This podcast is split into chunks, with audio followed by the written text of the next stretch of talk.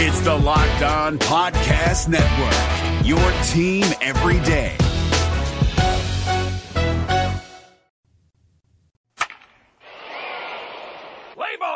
This is the Locked On Reds podcast. Maybe it's bad luck that we started this podcast. I'm James Rapien on Twitter at James Rapien at Locked On Reds. Subscribe, iTunes, Google Play, Spotify, Stitcher, wherever you get your podcast, and LockedOnReds.com. There's a going to be a lot posted up there over the weekend, uh, including each and every podcast at LockedOnReds.com. And man, oh man, yesterday I asked if it could get worse or maybe I asked that the day before, and then it seems to keep getting worse. Two and ten, the Reds' worst start since 1955, and they're losing every which way. Every single way you could lose a baseball game from just being injured to starting pitching costing you to the bullpen costing you to lack of clutch hitting to managerial mistakes to errors in the field. I mean, everything you could think of that goes wrong has gone wrong for the Cincinnati Reds. And if you've been on a bad baseball team, then that is what the Reds are right now. Like if you've been on a crappy team, and I was, I was on bad teams in high school, sometimes and not always on bad teams. Uh, maybe you, you think that I was the issue, and maybe I was. Probably airmailing it from second base like Scooter Gennett did the other night. But man, oh man, has it been ugly. And will they be 2 and 10 the rest of the way? No, because that would mean they'd win 27 games. But I just wonder about the future of this team, the future of the rebuild, the future of really all things Reds, because I think your faith as a fan is waning, and rightfully so. You're teetering, you're wondering, you're questioning. And uh, I don't think anyone could have imagined the start, uh, the, them getting off to this type of start. I mean, it's ugly right now. And uh, for more on some positive stuff first, Doug Gray, RedsMinorLeagues.com, is with us now. He's on Twitter at DougDirt24. Doug, I, I want to talk to you about the Big League Club, but I'm looking at RedsMinorLeagues.com. You saw Hunter Greene pitch this week, and it seemed like you like what you saw. You were at his single A debut. What did you see? What did you like about the 18 year old Hunter Greene? You know, he went out there, and if you just look at the stat line, there's some things that you're going to be like, oh, that's really nice to see. He struck out eight of the 14 batters he faced in three innings. He gave up five hits and two runs. Um, if, if you're going to be what I call a Debbie Downer, then you're going to look at the five hits and two earned runs in three innings and go, what happened? But let, let me tell you, it was very, very impressive to watch. Now, in, in the first inning, I think that guys were amped up and they were ready for the fastball. And I mean, even guys in low A, if if they're ready and expecting a fastball, even at 100 miles an hour, which Hunter Greene absolutely threw, they can hit it most of the time. And a few of those guys, they they didn't miss. I mean, there was there was hard contact in that first inning. Uh, three guys put together uh, two singles and a double, and I mean they, that's how they got their runs. But after that, you know, Hunter Greene he changed up what he was doing, the way he was approaching hitters. Uh, you know, he started throwing, he mixed in some two seam fastballs. It had pretty good movement at 98 miles an hour.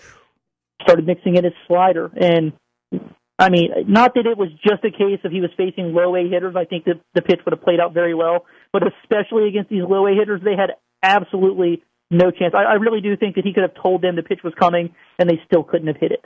It was very, very impressive to see.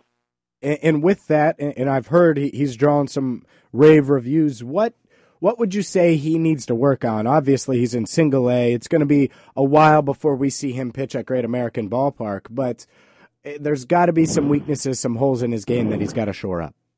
Yeah, I mean, I think the two biggest things is, and we need to realize that we're talking about an 18 year old kid at this point. Yeah.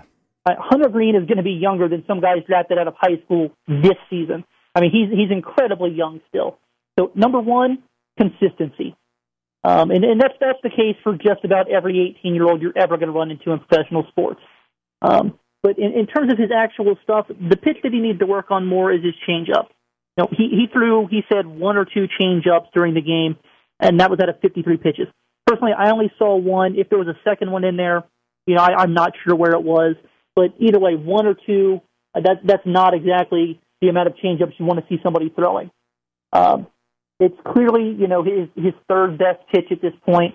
And, and again, 18 years old. That's that's the case for just about every 18 year old pitcher. Um, but I, I think that that's going to be the one to kind of watch develop and hope that you see strides taken forward with that pitch uh, moving forward. Doug Gray, RedsMinorLeagues.com, is our guest here on the Locked On Reds podcast. And Doug, I, I do want to ask you about Nick Senzel because there's talks uh, that the Reds could potentially bring him up from AAA Louisville. I hear that, and I don't want them to deviate from the plan because of one injury to Eugenio Suarez. I don't want them to rush him up. Uh, what are your thoughts on the potential of them bringing Nick Senzel up into the majors? Well, I think that there's two important days in terms of the service time. As we're recording this, it's, it's Friday afternoon, so they can call him up today and they get that quote unquote extra year before he hits free agency. Uh, and I, I actually think that today's a big day because if the Reds were waiting for that, if that's if that's truly what they were waiting on, is to just kind of hold out and get that extra year, then they'd call him up today. As of right now, it has not happened. That doesn't mean it's not going to. But I believe that if they don't call him up today, maybe even at some point this weekend, it is probably going to be a while until we see him. Because at that point, you might as well just wait until you get to the Super 2 deadline, which basically means they wouldn't have to pay him at arbitration for four years. They don't have to do it for three years. And it, in the long run, that'll probably save them five or six million dollars. Uh, you know, for a major league team, we, we don't think that's a lot of money. But again, when you're dealing with the Reds, I mean, that's, you know, with the way that they've spent, that's not exactly chump change either.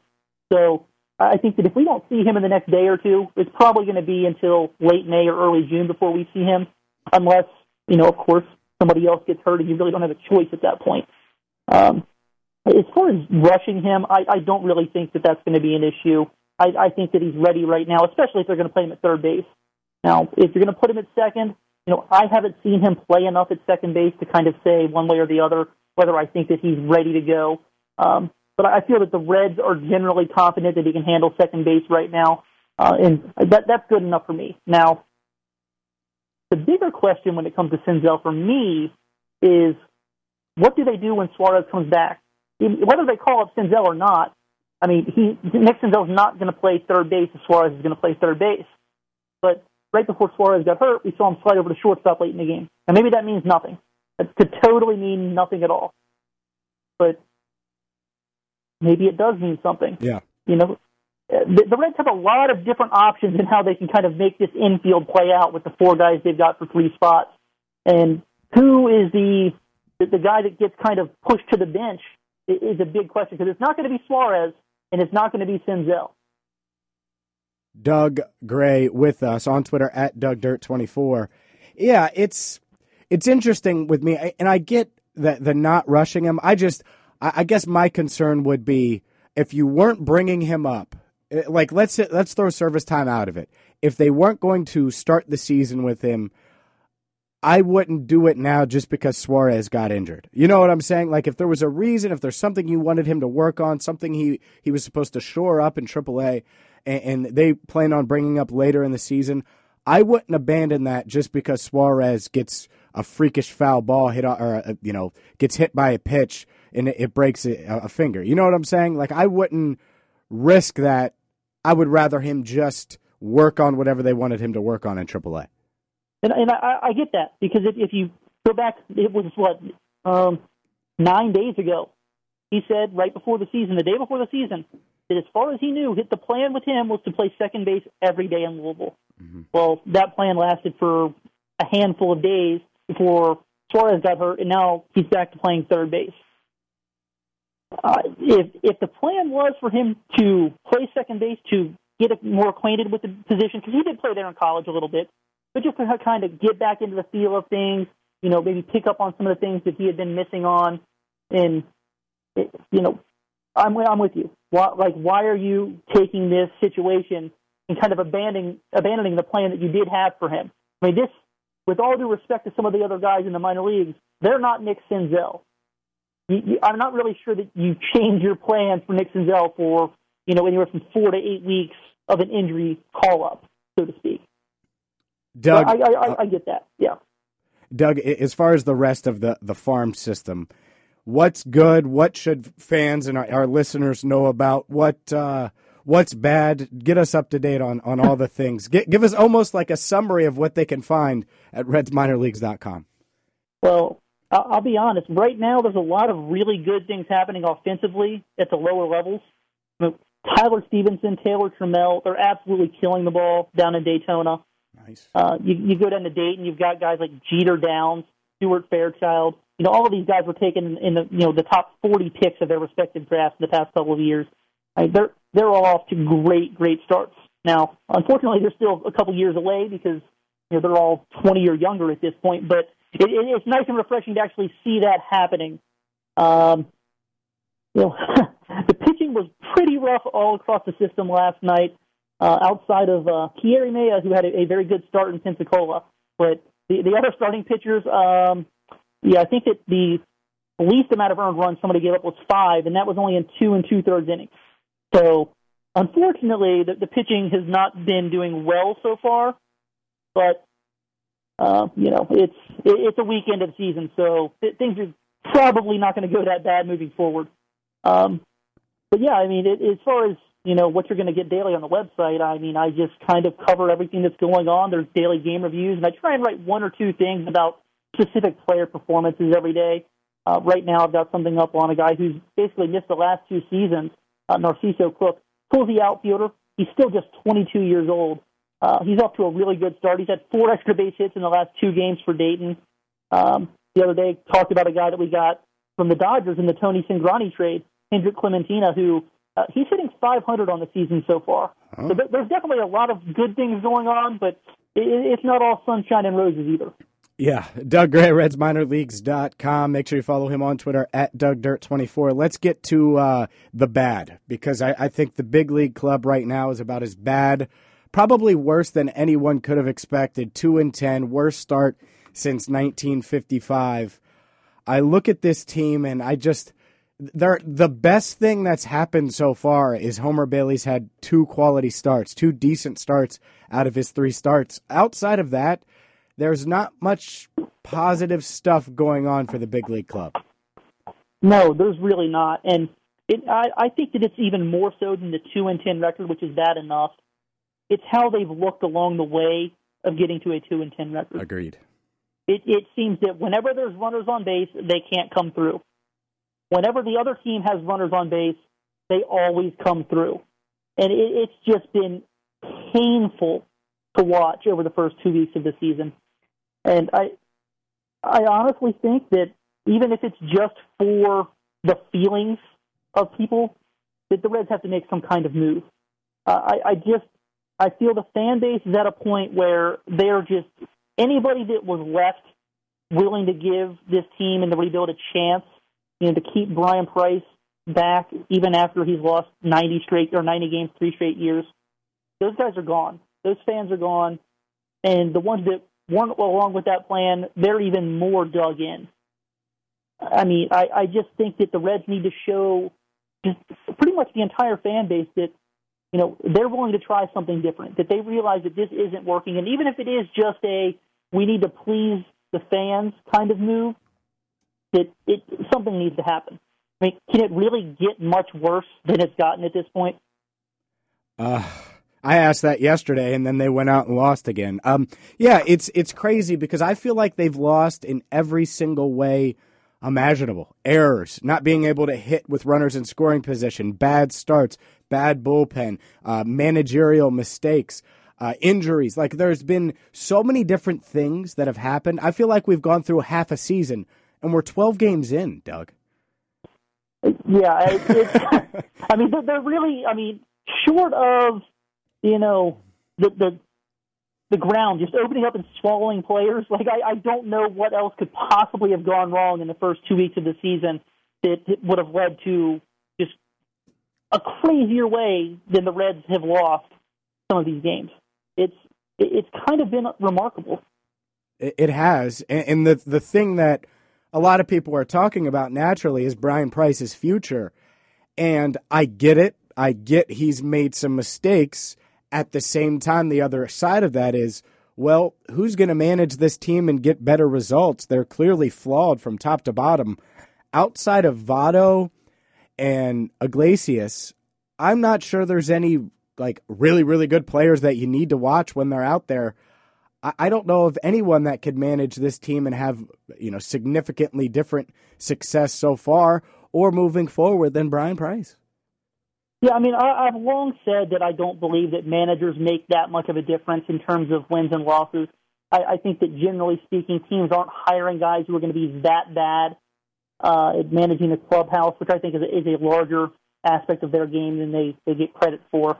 But uh, as I said before, if for nothing else, I think that the fan base needs to see the, the, the higher ups in the Reds show that they care about what's going on on field. Now, whether it works out or not, I'm with you. I, I don't think that the manager is going to make that much of a difference. It, you know, at the end of the day, I think that it does come down to the talent that's in that clubhouse. And I, I definitely think the talent is a lot better than they performed this year. I mean, two and ten. I mean, I know, I'm not entirely sure what the pace of that is over the entire season, but you're not going to lose two out of every ten games the rest of the way. Like these guys aren't that bad. They've just played that way over this stretch.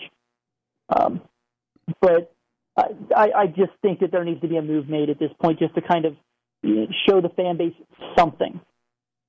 Yeah, it's it's hard to argue that. And so, two other things here then, because we're talking about them falling on their face. It's been a, a rebuild. It's kind of built up to this year, and so far, I know it's still early, but they've fallen on their face.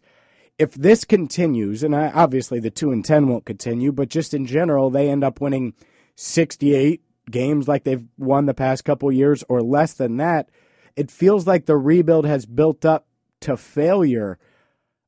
Is that it, could we see a reset to the rebuild if things continue to, to trend in this direction? I mean, I understand where you're coming from, but let's let's be realistic. If you reset the rebuild, who are you trading away? I mean, yeah. they don't have Johnny Cueto, Todd Frazier, you know, Aroldis Chapman, which you know I'm sure that everybody's rolling their eyes at what they got back in that trade right now. But you don't have those kind of players that you can trade away this time. I mean, you you're kind of all in at this point.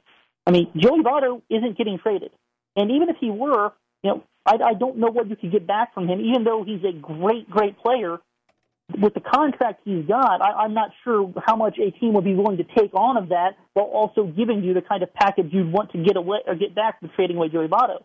So basically, it's what can we get for Raisel Iglesias? And I, I you you can't reset a rebuild when you're trading away one reliever. They're they're kind of at a point where they need this to work. They mm-hmm. need the young pitchers that they are hoping and that they've been hoping for. They need them to step up because without those guys, this isn't going to work. And I, I have faith that some of these guys can still step forward and make it happen. Uh, but if it doesn't, it's going to be a really long stretch for the Reds before they see wins again. Doug, I, I was thinking back to a conversation we had on this podcast about an article that you were publishing at, at RedsMinorLeagues.com, and I'm looking at it right now. The downfalls of rebuilding through the draft. Uh, it it made me think of it because in my mind, like if they don't make any kind of improvement this year, and I know it's still early, but if that's the case, you look at it and you wonder if the strategy that the Reds had as far as this rebuild and reset or whatever you want to call it, you wonder if that was the right strategy because it looks like, especially, I mean, this is year five. It, it looks like this would be the failure. It would be a fail, failed rebuild, even though you're right, they they don't have a lot of pieces to trade away. Yeah, and uh, I mean, let's be fair with things. I mean, they didn't realistically start the rebuild until after the All Star game in 2015, and I I, we can all look back and say that was a huge mistake. And there were people that I it know was. of that were saying that they should have started it well before that. Agreed. Um, but they didn't, and I, I think that it's cost them in, in the long run. But you know, we've also gone through two GMs in that time. Dick Williams realistically only became the guy who had final say on these decisions outside of Bob Castellini, of course. Uh, you know, in December of 2016, So the guy that's in charge right now, that's kind of overseeing where things go, I mean, he's basically been around for one year, one baseball season. You know, I, I don't think that the Reds are in the best place right now in terms of the rebuild, but I don't think they're in the worst either. They absolutely need some of these things or some of these players to step up. But I, I, I do think that the talent is there. Now, the talent doesn't always do that. We've, we've seen in many sports guys that have just immense amount, amounts of talent not be able to put that onto the field or onto the court the way that you thought that they would. But you don't have to squint very hard to see a good rotation with guys like Sal Romano, Robert Stephenson, Luis Castillo, Tyler Mahle, Amir Garrett. uh, you know, eventually Hunter Greene. I mean, th- those guys all have the stuff. It's, it, I mean, it, it's there. They just have to put it together. I, I don't want to say that you know the Reds are not going to do it, but there's a lot of risk still involved for being this far down that path. And I, I you, you just have to hope it works out because, as I said, there's not much left to trade away at the big league level. And is it really a rebuild, so to speak, if you're trading away your young talent just to get back veterans that can be good, so so at the major league level? And I, I, I don't think that that's something that the Reds can really afford to do because those guys generally, I mean, even just average starting pitchers, for example, I mean, unless the market is really changing, I mean, those guys are 12, 13, 14 million dollars a year for just being okay. Those aren't even good starting pitchers who cost 25 million dollars or more a year. So I think there's a, a lot riding on not only just this season, but this season starting pitchers and the young guys and how they develop. Because w- without them, it's not going to work, and it could get really, really ugly. It could. It could. And I like that you're still not jumping off the cliff yet, uh, so to speak. Uh, final question for Doug Gray, RedsMinorLeagues.com. Follow him on Twitter at DougDirt24. I think fans, part of the reason they're so concerned, and rightfully so, is they look at it and they don't really believe in the owner. They certainly don't believe in the manager, and they they are putting a lot of blind faith in, in Dick Williams because they haven't seen him do it before. So, really, this is is them just probably not trusting something that they've never seen happen before with this group. And I think that's completely understandable. Um, you know, we, we, we've seen, you know, Bob Castellini come in here and say the, the losing stops now. And for a brief time, it did. But, you know, at, at the same time, the, the franchise value has tripled and they've gotten a new TV contract and they're not really spending any more money on players than they did four or five years ago. Now, maybe you can say that that's because they're in rebuilding and it doesn't make too much sense to go out and get, you know, veteran free agents that are going to cost you 15 to 20 million dollars. And I understand that. I, I can totally understand that. But for fans that don't really care about 2022 and they care a lot about 2018, that doesn't work for those guys. They want to see wins right now. And I, I understand that, um, especially if you're, and I, I don't want to sound mean to anybody, but if you're an older person, you don't have time necessarily to wait to see what happens in five or six years. You know what I mean? Mm-hmm. So, you know, you bring up Bryan Price. He's never had a winning record, and three of those years have been really, really bad. Dick Williams. I mean, let's let's call a spade a spade, and I think this is a criticism that gets thrown around a lot. He's related to two of the owners. Yeah. He's never had this job before. And while I mentioned him, you know, just a couple minutes ago, he's only been realistically on the job as the general manager, president for one year. There's nothing behind that that says, you know, hey, he's got a proven track record. Let's trust this. Let's trust the process. You know, I think that the Reds are the front office is in a better position than it was when they had Walt Jocketty because of the improvements they've made um, in, in many different areas. But I understand the skepticism. I, I really do because it, it's really tough to look at where the Reds are right now and those three positions that you mentioned and say, well, there's a reason we should trust these guys because they've done this, that, and the other. That that's not really there for any of them at this point. He's Doug Gray. Follow him on Twitter at DougDirt24. RedsMinorLeagues.com is where it's at. And there's some positivity within the Reds organization. It's just in the farm system. So check it out, RedsMinorLeagues.com. Doug, I appreciate the time as always. Good stuff, and I'm sure I'll talk to you soon. Thanks for having me on, James. Appreciate it. Doug Gray, RedsMinorLeagues.com. Really good stuff there. Went long with him. Uh, I'll be honest. Went long with him because it was really good. It was informative. And maybe he'll be able to talk you off the ledge a bit because I'm not sure I can right now. I was out yesterday watching the Reds. And I, and I talked about this in the open a little bit, but I'm watching the Reds. They get a 4 3 lead, and I'm like, uh oh, here we go. It's going to happen. They're at least going to hang tight, hang in it. And then they lose by nine runs. That would be like the Bengals being up 14 to 10 in the second quarter and then losing 44 to 14. All right? It's ugly right now. I'm not sure when we're back Monday that the Reds have more than the two wins they have right now. I hope I'm wrong. Make sure you follow on Twitter at James Rapien, at Locked On Reds. Check out LockedOnReds.com. And until next time, have a great weekend. I'm James Rapien. Thank you for listening to the Locked On Reds podcast.